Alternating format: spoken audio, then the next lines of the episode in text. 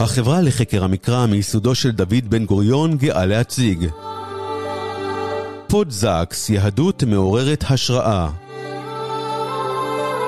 מסע בעקבות עולמו של הרב לורד יונתן זקס, זכרו לברכה.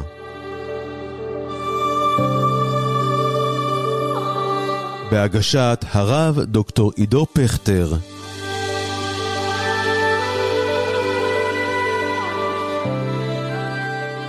שלום לכם, ברוכים הבאים לעוד פרק מסדרת הפודזקס, סדרת הפודקאסטים בה אנו יוצאים למסע בעקבות עולמו של הרב הלורד יונתן זקס. לי קוראים עידו פכטר, והיום אנחנו נדבר על מושג מרכזי בתורתו של הרב זקס, המושג תיקון עולם, או בלשונו של הרב זקס, ריפוי עולם. לרפא עולם שבור הוא שמו של הספר השלישי של הרב שתורגם לעברית בהוצאת מגיד, ובו הוא לראשונה מפנה את הקורא העברי מן היהדות אל עבר העולם שמחוצה לה. היהדות לא רק עוסקת בשימור הזהות שלה, במציאת פתרונות למצוקות שקיימות בתוכה, אלא יש ביהדות, יש ביסוד שלה, בשורה רחבה וגדולה מכך, כזאת שמוציאה את היהדות אל עבר העולם ומשנה אותו. כדי להבין לעומק את הקריאה הזו של הרב זקס, אבקש לשוחח היום עם הרב דוקטור בני לאו, ראש מיזם 929 ויושב ראש אקים ישראל, מי שעוסק רבות מאוד בצדק חברתי. הרב בני היה אחד מהקולות הראשונים שקראו לתרגם את כתבי הרב זקס לעברית, ואף חיבר מבוא לספר לרפא עולם שבור בהוצאת מגיד. שלום הרב בני. שלום, שלום לרב עידו. בפתח הספר לרפא עולם שבור, הרב זקס מספר שהוא כתב אותו בעקבות פנייה שנעשתה אליו לכתוב על המושג תיקון עולם. אני רוצה לפענח איתך את, ה, את, את המושג הזה, תיקון עולם.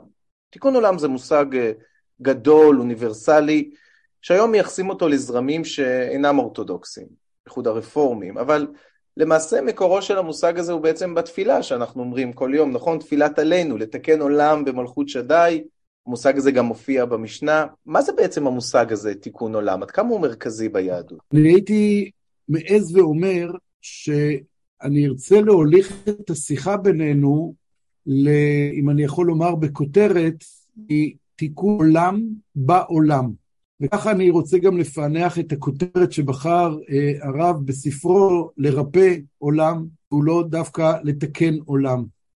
אני לא מתווכח עכשיו על מי, מי חיבר את תפילת עלינו לשבח, לתקן עולם במלכות שדי. אני רק אומר, כמו שאתה אמרת בפתיחת הדברים, שהיום כשמדברים על תיקון עולם, מדברים על זרמים מאוד מאוד, אה, לא רק ליברליים, אבל אזורים שהם מבשרים איזה תיקון עצום לכל העולם כולו בנושא של צרכנות, בנושא של עבדות, בנושא של שווקים, בנושא של הגלובליות הגדולה של האדם בעולם כתיקון גדול, כמהפכה גדולה. ונדמה לי שהבשורה הגדולה הגדולה של הרב זקס בהקשר הזה, זה בשורת הצניעות. ולכן כשאני מדבר על תיקון בעולם לעומת תיקון עולם, אני חושב שעל הבית הקטנה הזאת עומד העולם כולו. אני אנסה לבאר טיפה, כן, אתה תעצור אותי ותיכנס. תרחיב בבקשה, כן. אני, אני, אומר, אני אומר שכשאדם מדבר על תיקון עולם, הוא שם את עצמו במבט סוקר עולמות שלמים. אני מדמה את זה לפעמים לאדם שנמצא על, על איזה גורד שחקים, באיזשהו בניין ענק, והוא למעלה, למעלה, למעלה בפנטהאוז או על הגג, ומסתכל מלמעלה למטה, מה הוא רואה? הוא רואה מלא, מלא, מלא רמסים, רומסים על פני הארץ.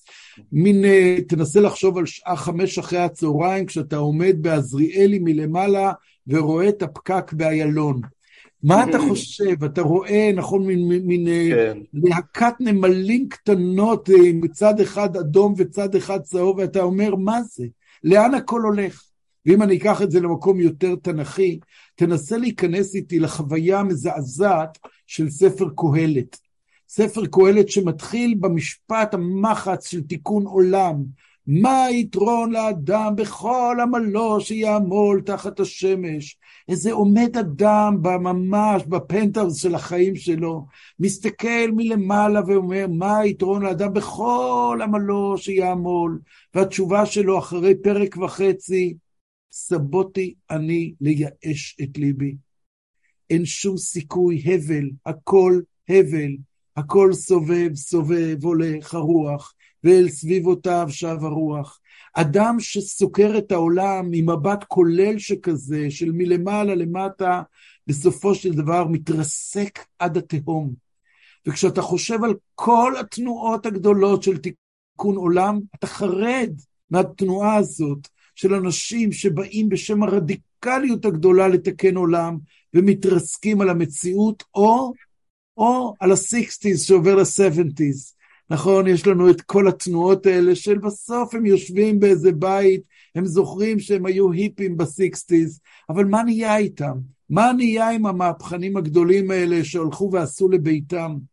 ועל הנקודה הזאת בא הרב זקס ואומר, בואו נירגע, בואו נרד מהפנטהאוז של העולם, בואו נרד לקומת הקרקע, בואו נתחיל להסתכל על המציאות בגובה שלנו, ולא בגובה שסוקר את הכל. כאילו הייתי אומר שהוא מזיז אותנו מקהלת של פרק א' וב' לפרק ג' וד', לפרקים שאומרים את הכל עשה יפה בעיתו, לכל עת. יש לכל דבר את המקום ואת הזמן, והאדם קם בבוקר ולא אומר, אני הולך לתקן עולם עם איזשהו חרב, או עם איזה גרזן, או עם איזה פטיש ענק בידי. אני שואל את עצמי, האם יש בכוחי משהו לרפא בעולם? האם אני יכול לחולל איזושהי תנועה שתעשה ריפוי לעולם? האם אני יכול לייצר איזשהו קשב אחר? האם אני רואה מבט אחר? אני חושב שהשפה שהרב זקס מציע לנו, בדרכו של אברהם אבינו אגב, שנברחו בך כל משפחות האדמה, היא התנועה שאני קורא לה תנועת הצניעות, תנועת הענווה, תנועת הירידה מהפנטהאוז אל גובה האדם עצמו. ואתה יכול למצוא את זה בתוך הכתבים של הרב זקס, ממש בכמעט בכל ספר. מכיוון שאתה הזכרת את, אה, את ככה לרפא עולם שבור, אז הוא אומר את זה די בהתחלה. את הדבר הזה ש, של מהו ייעודו של אברהם, אבל הוא אומר את זה גם בזכות השוני, ואני חושב שבכל מקום, כן. כשאתה מדבר על מה יושבת התורה הגדולה שלו, מה הוא בעצם רוצה להגיד, נכון, מצד אחד הוא אומר, יהדות זו תקווה, יהדות זה אנושיות של אמונה. כן. בניגוד לכל הטרגדיות הגדולות של יוון, אבל נכון. יהדות היא גם זכות לשוני, לראות את האדם בגובה העיניים שלו. זאת היהדות שהרב זקס מציע לנו, ומבחינתי, כשאתה אומר תיקון עולם, אני מיד אומר לעצמי, כן, כן, אבל תיקון בעולם. תיקון אבל איך, בעולם... אבל, אבל איך עושים את זה אז באמת? אז אתה אומר לרדת מהיומרה הגדולה הזאת של לשנות ולהפוך את העולם, שזה, אתה אומר, אחריתו התרסקות, לרדת בעצם אל הקומה הראשונה, להתעסק במה? בחיים היומיומיים, בסביבה הקרובה שלי. הרי היהדות כן יסודה, זה הרב זקס מצייר, את אברהם שרואה בירה דולקת, ואני מאוד, מאוד אוהב את הפרשנות הזאת, כי, כי הרבה פעמים מפרשים בירה דולקת שיש כאן משהו מוזר, ואז הוא שואל שאלות תיאולוגיות, מי הוא זה שברא את הכל, ובעקבות כך... והרב זקס אומר לא, בירה דולקת זה אדם, שאברהם שמסתובב ורואה את העוול, שיש בעולם, את הרע שיש בעולם, וזה קורא אותו לתיקון. ודווקא דמותו של אברהם היא, היא דמותו של מישהו שבא ואמר, אני אשנה את העולם, לא? תראה, אני, אני כן, כן. קודם כל אני רוצה, אני אלך איתך אל המשל של בירה הדולקת. אתה יודע, גם אתה רב עידו וגם אני מאמינים שכל המאזינים שלנו אה, שורקים את משל הבירה הדולקת נכון? מחלב עמם. נכון. רק נזכיר לעצמנו שהפירוש המדרשי שמתאר את ראשיתו של אברהם אבינו, מתאר משל לאחד שהיה עובר ממקום למקום וראה בירה דולקת, שהכוונה היא ארמון מואר, או אש, או אנחנו לא יודעים. ואומר כן. אותו אדם שעובר ממקום למקום, תאמר שבירה זו בלי מנהיג? הציץ אליו בעל הדירה ואמר, אני הוא בעל הבירה. נכון? זה המדרש שעליו נכון. הרב זקס בונה המון המון. ואני רוצה באמת לדבר על ה... על ה... בדיוק על הפרשנות של הרב זקס לדבר הזה, של אדם עובר ממקום למקום ומחפש. למה? למה? הרי, הרי האלטרנטיבה זה אדם עומד. אדם עומד, אדם לא זז. אבל אדם עובר ממקום למקום. עובר ממקום למקום, הוא כבר נמצא בנקודת החיפוש. גם כשנגיע למשה רבנו, למה הקדוש ברוך הוא בוחר במשה?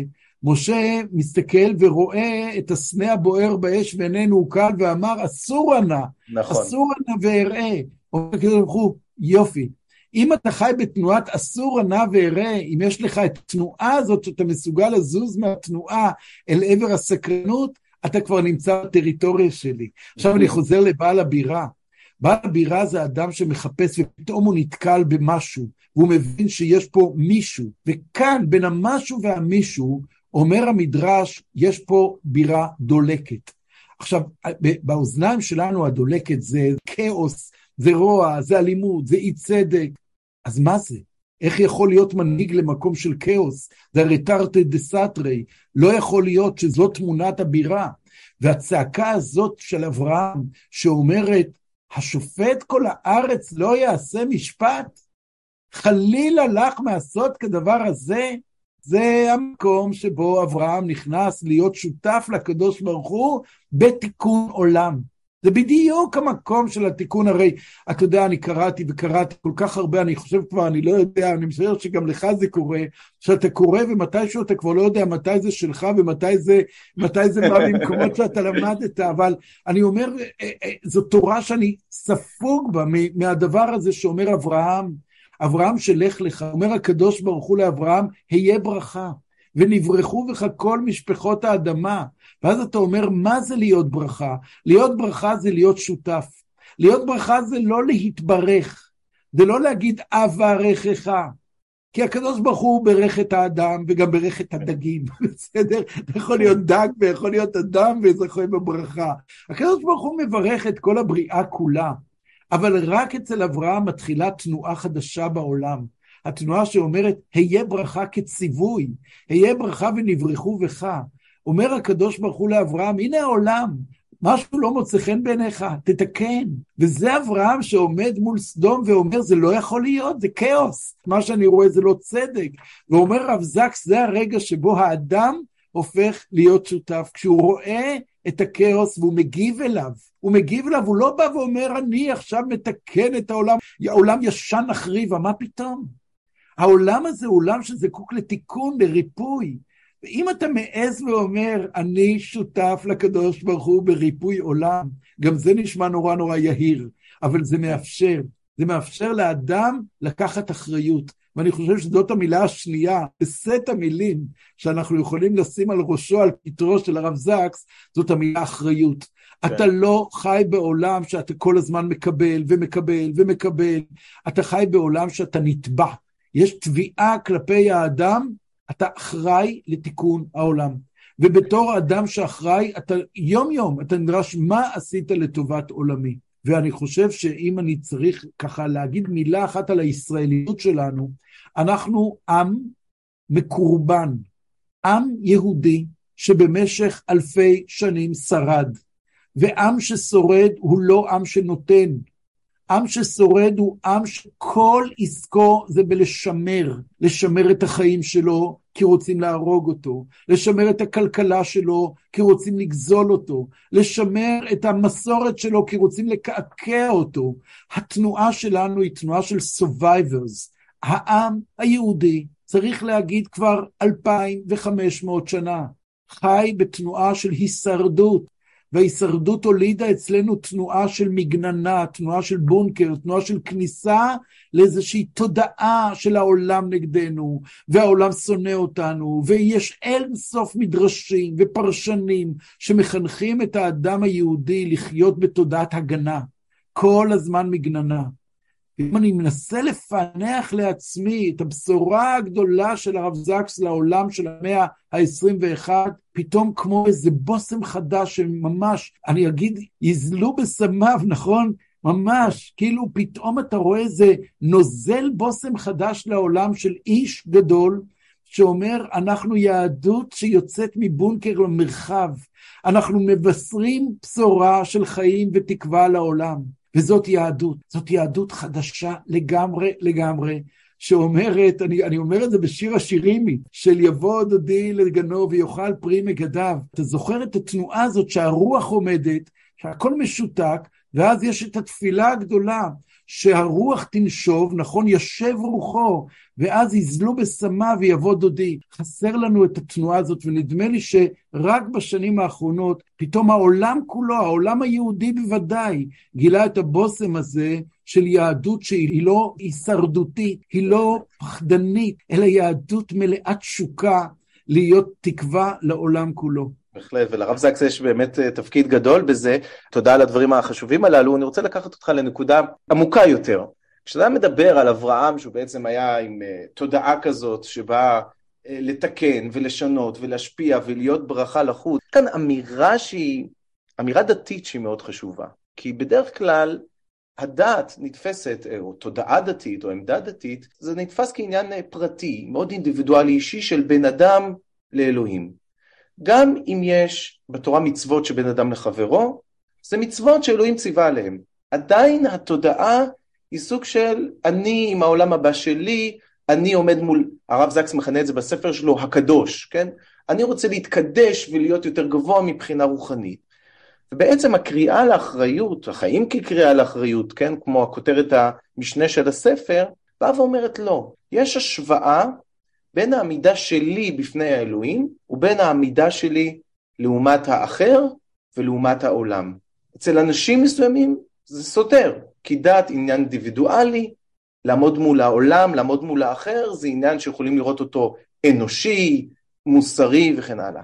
בעצם הרב זקס טוען פה, וזה אני חושב כאן הנקודה דתית, רוחנית, מאוד עמוקה וחשובה שהוא אומר, יש זיהוי ביניהם. הנקודת המוצא היהודית היא שהעמידה שלך בפני העולם, עשיית הטוב, זה דבר שהוא בעצם מזוהה גם עם הקדוש. יש חיבור ביניהם, ואז התודעה הדתית שונה לחלוטין בעצם, לא? זה פשוט משנה לנו את החוויה היהודית והתודעה הדתית כפי שאנחנו מכירים אותה. לא כך? תשמע, אתה נוגע פה בנקודה שאני אגיד באיזשהו אופן, אני מקווה שאני לא מגזים, אבל שהיא מרעידה אותי. היה לי זכות להיות קשור לרב זקס באופן אישי הרבה שנים, אני מדבר על, אה, זה נשמע קצת זקן, אבל כמעט 30 שנות חברות. וראשיתה של החברות, כשאני שימשתי כרב של בני עקיבא באנגליה, הוא התחיל את שירותו כרב הראשי ליהדות בריטניה. זה היה די מקביל. הוא היה בתחילת דרכו הציבורית, כי עד אז הוא היה רב בית כנסת ופרופסור נחשב אה, בכל העולם. אבל צעיר ו- ו- ופרטי, ופתאום הוא נחשף למנהיגות הציבורית שלו, ואני הייתי באיזו שליחות אה, באמת מקומית של אה, רב ישראלי שנקלע לבריטניה הגדולה, והיה קשר אה, מאוד מאוד מהיר ו- ו- וקרוב, ו- ומלא מלא שיחות שהתחילו אז באמצע שנות התשעים. אני מבהיל את עצמי שכל כך הרבה שנים, אבל במשך השנים הקשר הלך והתהדק, סליחה שאני ככה אה, עונה דרך החוויה האישית, אבל במשך השנים אני הקמתי כל מיני מסגרות שעסקו ביהדות שאני קורא לה, לכותרת שלה, יהדות רואה פני אדם. זו הכותרת שאני בוחר למדינה שלי, המדינה היהודית שלי. מדינה יהודית רואה פני אדם. ולא זכיתי, אני אומר אה, ככה, אה, להגיע עם הרב זקס לבשלות של החידוד של ההגדרה הזאת, אבל אני יכול להגיד שיש, כל אחד מאיתנו, נכון, בנוי מקומות קומות של אנשים שהשפיעו עליו. אני חושב שאבא שלי השפיע עליי המון, אני חושב שהרב עמיטל השפיע עליי המון, שניהם זיכרונם לברכה, ואני חושב שהחיכוך והדיאלוג עם הרב זקס השפיע גם כן לא מעט, ולכן אני ככה מתרגש כשאתה מעלה את הנקודה הזאת. אני חושב שזה אחד הנושאים הכי הכי יקרים וגם הכי כואבים כשאנחנו מדברים על פניה של היהדות במדינת ישראל. ואני לא מדבר עכשיו על כל העולם, אבל הרב זקס היה אומר לי, בכל העולם כולו. אבל אני מאוד מקומי, אז אני מדבר רק על החברה הישראלית. אתה יודע, אני, אני לא, לא אעצור מלומר שכשאני מסתכל על תהליכי חקיקה של מפלגות שאומרות, אנחנו רוצים לדאוג לצביונה היהודי של המדינה. וזה מרגש. הנה, הנה אנשים שאומרים, נדאג לצביונה היהודי של המדינה. ואז אתה אומר, אוקיי, הנה המערכות חשמל הנבדלות לשבת, והנה החופים הנפרדים בים, והנה חוק החמץ בבתי החולים, ואתה אומר, ומי דואג לפנים של האחר? ומי פונה לאנשים שלא סופרים אותם ולא רואים אותם? ומי דואג לשוויון בין בני אדם? מי דואג למדינה יהודית שרואה את פני האדם כפני אלוהים? זה היה, אני חושב, הלוז המרכזי בבשורה הגדולה שדיבר רב זקס ביהדות. יהדות היא לא יהדות שעוסקת בשמיים. יהדות היא תיקון בתוך הארץ. זה תנועת חתירה, הוא דיבר הרבה פעמים על המילה הזאת, חתירה. כאילו יש בזה משהו חתרני, שאתה מורד במציאות ובגבולות שלה, ואתה לא מקבל אותם כמות שהם. עכשיו צריך להגיד, לשבחה של היהדות החרדתית, היא חיה מתוך תודעה של מיעוט נרדף ושורד, כמו שדיברתי מקודם. ולכן מנסים לשמור על מוסדות התורה שלנו, ומנסים לשמור על צביון דתי, תיאולוגי, בין אדם למקום שלנו, ועל השבת שלנו, ועל ברית המילה שלו, הכל שלנו. לעומת האחר, לעומת הצאר ברוסיה, לעומת האימפרטור ברומא, לעומת כל הגויים שבאו לכלותנו. ואתה בא אל האנשים ואומר, אבל אתה המדינה, אבל אתה הריבון, אבל אתה האזרח, אבל אתה זה שמעצב את דמותה של המדינה. אז אתה שואל את השאלות הכי גדולות וקשות. אין לי כמובן את הזמן עכשיו לפרוט מה זה אומר מדינה יהודית שרואה פני אדם, אלה שחולמים בשוב השם את שיבת ציון. אני מדבר קודם כל ולפני הכל, לפני הכל, הבשורה היהודית הגדולה, שאנחנו מורדים בבית העבדים של מצרים. אנוכי, השם אלוקיך, אשר הוצאתיך מארץ מצרים מבית עבדים, לא תהיה עבדות במדינה היהודית בכל צד שהוא. אנחנו היינו עבדים לאורך כל ההיסטוריה, וכאן, במגילת העצמאות של המדינה היהודית, היא תהיה מושתתת על שוויון, זכויות, חברתי, מדיני, גמור, ללא הבדל, דת, גזע ומין. כן, ציטטתי ממגילת העצמאות. אז יגידו לי, לא, אתה מצטט את ז'אן ז'אק רוסו, ואתה ממשיך את הליברלים הפרוגרסיביים. לא, לא. אני ממשיך את תורת ישראל שרואה פני אדם כראות בני אדם כצלם אלוהים. ערך השוויון זה הערך הראשון במעלה של תורת משה. ואז אתה מדבר על יחס למיעוטים. עכשיו אני יודע, יגידו, טוב, שמאלנים, שמאלנים. לא, לא, בני אדם. בני אדם, אתה יודע, הרב הרצוג, שלא היה אה, מקוטלג בתור שמאלני, עוד בראשית שנותיה של המדינה, ממש נדמה לי בשנה השנייה למדינה, הוא כתב מאמר שמדבר על זכויות המיעוטים במדינה, היא תהיה השאלה המרכזית שהמדינה היהודית תידרש לה. ואז הוא אמר איזה משפט מדהים, הרב הרצוג, אני מדבר על סבא של הנשיא, מה עלינו לעשות, ככה אני מצטט אותו, מה עלינו לעשות? להגיד לאומות שאין אנו יכולים לקבל את תנאי שוויון כי תורתנו אוסרת על ממשלה יהודית להתיר ישיבה לנוצרים? ואז הוא כותב ככה, דומני שלא יימצא רב בישראל בעל מוח שיסבור שעלינו להשיב כך. זה לא להאמין, זה לא להאמין. עכשיו אני אגיד לך יותר מזה, הרב עידו, יחס לאנשים עם מוגבלויות, אנשים עם צרכים מיוחדים. מי צריך להוביל את המושג של השילוב וההכללה וההשתדלות להנגשה בכל מקום, אם לא המאמינים בתורת משה?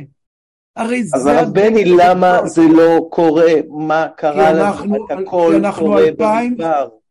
כ-2500 שנה היינו יהדות של הישרדות. זה כל כך עמוק, זה כמעט הרגל שנעשה לטבע שני. אנחנו יהדות שכל המנגנון שלה הוא מנגנון של לעומתיות.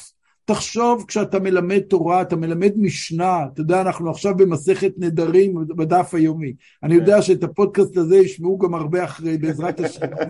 אנחנו מקליטים אותו. שידעו מתי הוא הוקלט, כן. נכון, הוקלט במסכת נדרים, ואני קורא שם משנה בנדרים, שנודרים לחרמים ול, ול, ולמכסים, שאני אגיד את זה בשפה של בני אדם, אומרת המשנה שלנו, תורת, נכון, רבי יהודה הנשיא, שמותר לך לשקר בנדר כדי למנוע מהמוכסים לבוא ולקחת ממנו מס, כי הם עושקים אותך. כן. עכשיו, זה ההיתר המפורש שיש בתורה שלנו להעלים ניסים, כן. לשקר. עכשיו, כן. אם אתה לומד את תולדות היהודים תחת שלטון רומא, אתה מבין שהצילו אותנו, המשנה הזאת הצילה את היהודים, בגלל שרומא שחטה אותנו, היא רמסה אותנו, כן. היא לקחה לנו באמת את כל מה שיש לנו. כן. ואז אומר רבי יהודה הנשיא, אני אעזור לכם, אני אעזור לכם דרך התורה. איזה טרגדיה, רב עידו, שהולכים יהודים, לא משנה אם זה בארצות הברית, לא משנה אם זה באנגליה, לא משנה אם זה בישראל, הולכים אזרחים מאזרחים שווים, אזרחים שהם המדינה, ומשתמשים במשנה הזאת כמנגנון להעלים... בדיוק הפוך, בדיוק. הרי זה אסון, זה אסון. אתה שואל למה? למה? כי זה ה-DNA שלנו 2,500 שנה, יהדות מתגוננת ושורדת. אבל זה יותר. מזה, הרב בני, אם אני יכול להפריע לך רגע, זה משפט שאמרת ואני חושב שהוא מאוד מאוד חשוב ונכון לנו.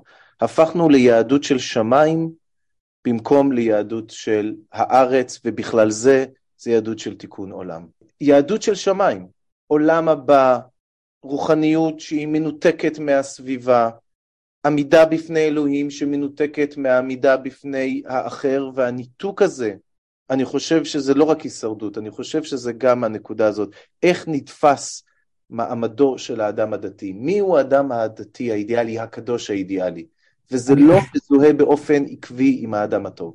כן, אני, אני אגיד שיש את המדרש המפורסם שאיתו מתחיל התלמוד הבבלי במסכת ברכות, על אותו אה, אחד בשם רבי יוסי, שהיה הולך ומגיע לחורבה מחורבות ירושלים, ונכנס להתפלל, ועומד על הפתח אליהו זכור לטוב, ואומר לו, שלום עליך רבי, שלום עליך רבי ומורי, מפני מה נכנסת לחורבה, שואל אליהו? עונה לו יוסי, להתפלל. כן. עונה לו אליהו, היית צריך להתפלל בדרך. אומר לו יוסי, מתיירא הייתי שמא יפסיקוני עוברי דרכים. אמר לו אליהו, אף על פי כן, היה עליך להתפלל תפילה קצרה. זה הסיפור. עכשיו בואו ניכנס שנייה ככה לדקותיים לסיפור, כי הוא, כי הוא באמת מדבר בין שמיים וארץ. רבי יוסי חי בתקופה של אין מדינה יהודית, אחרי חורבן. והייתה קבוצה יהודית שהתגעגעה מאוד מאוד לשמיים. התגעגעה מקדש, קראו להם אבי ציון, קראו לקבוצה הזאת המתגעגעים. והוא נכנס לחורבה מחורבות ירושלים להתפלל. מה זה חורבה? כשאתה צריך לתרגם את המושג חורבה, זה מקום שהוא עבר, נכון? שהוא עבר, ושיש לו שמיים מעל הראש, אין לו גג, נכון, יש נכון. לו כתלים, זה רשות יחיד ללא, ללא הווה וללא עתיד. מה זה רשות רבים בחוץ? זה מקום שהולך מכאן לשם, שפוסעים בו רבים ויש לו אופק, אבל כן. אין לו בכלל כתלים. זה ההבדל בין רשות יחיד ורשות רבים. והיהדות שאתה מדבר עליה, הרב עידו, היא יהדות שמתגעגעת לשמיים וחיה ברשות היחיד. וצר לי לומר, הם בונים חורבות, חורבות של ירושלים, של געגועים. והתורה המופלאה שלנו, המסכת ברכות אומרת, היה לך להתפלל תפילה קצרה ולצאת לרשות הרבים. זאת יהדות אחרת, יהדות של רשות רבים היא יהדות שמתבוננת ומתחככת כל הזמן עם המציאות, והיא יודעת, אולי אולי אני נמצא במקום קצת פחות אינטימי מבחינת השמיים, אבל אני נמצא במקום שהקדוש ברוך הוא נמצא, ושם אפשר להגיד, יהיה שמו הגדול מבורך מעתה ועד עולם. זאת יהדות מאותגרת הרבה יותר. יפה. וזו הבשורה באמת הגדולה, גם שלך בפעילות שלך המבורכת, רבת השנים, ארוכת השנים, וגם הכתבים של הרב יונתן זקס, שבאמת כתב לנו לרפא עולם שבור, החיים כקריאה לאחריות. מי שרוצה עוד, כמובן יוכל לקרוא גם בספר של הרב זקס ובכל הכתבים שלו בעצם, וגם בהקדמה היפה שכתב הרב בני בעצמו לספר הזה לרפא עולם שבור. עד כאן הפרק שלנו. תודה רבה הרב דוקטור בני לאו, תודה רבה שהיית איתנו בפרק הזה שעוסק בתיקון עולם, בריפוי עולם. תודה לך הרב עידו, תודה רבה. ועד כאן עוד פרק בסדרת הפודזקס, מסע בעקבות עולמו של הרב יונתן זקס. אני עידו פכטר, שמחתי להיות איתכם בפרק הזה. נשתמע בפרקים הבאים. האזנתם לפודקאסט פודזקס, מסע בעקבות עולמו של הרב לורד יונתן זקס, זכרו לברכה, בהגשת הרב דוקטור עידו פכטר. החברה לחקר המקרא מיסודו של דוד בן גוריון מבקשת את תשומת לבכם לתרומה להמשך פעילות העמותה. לפרטים נוספים, כנסו לאתר www.המקרא.org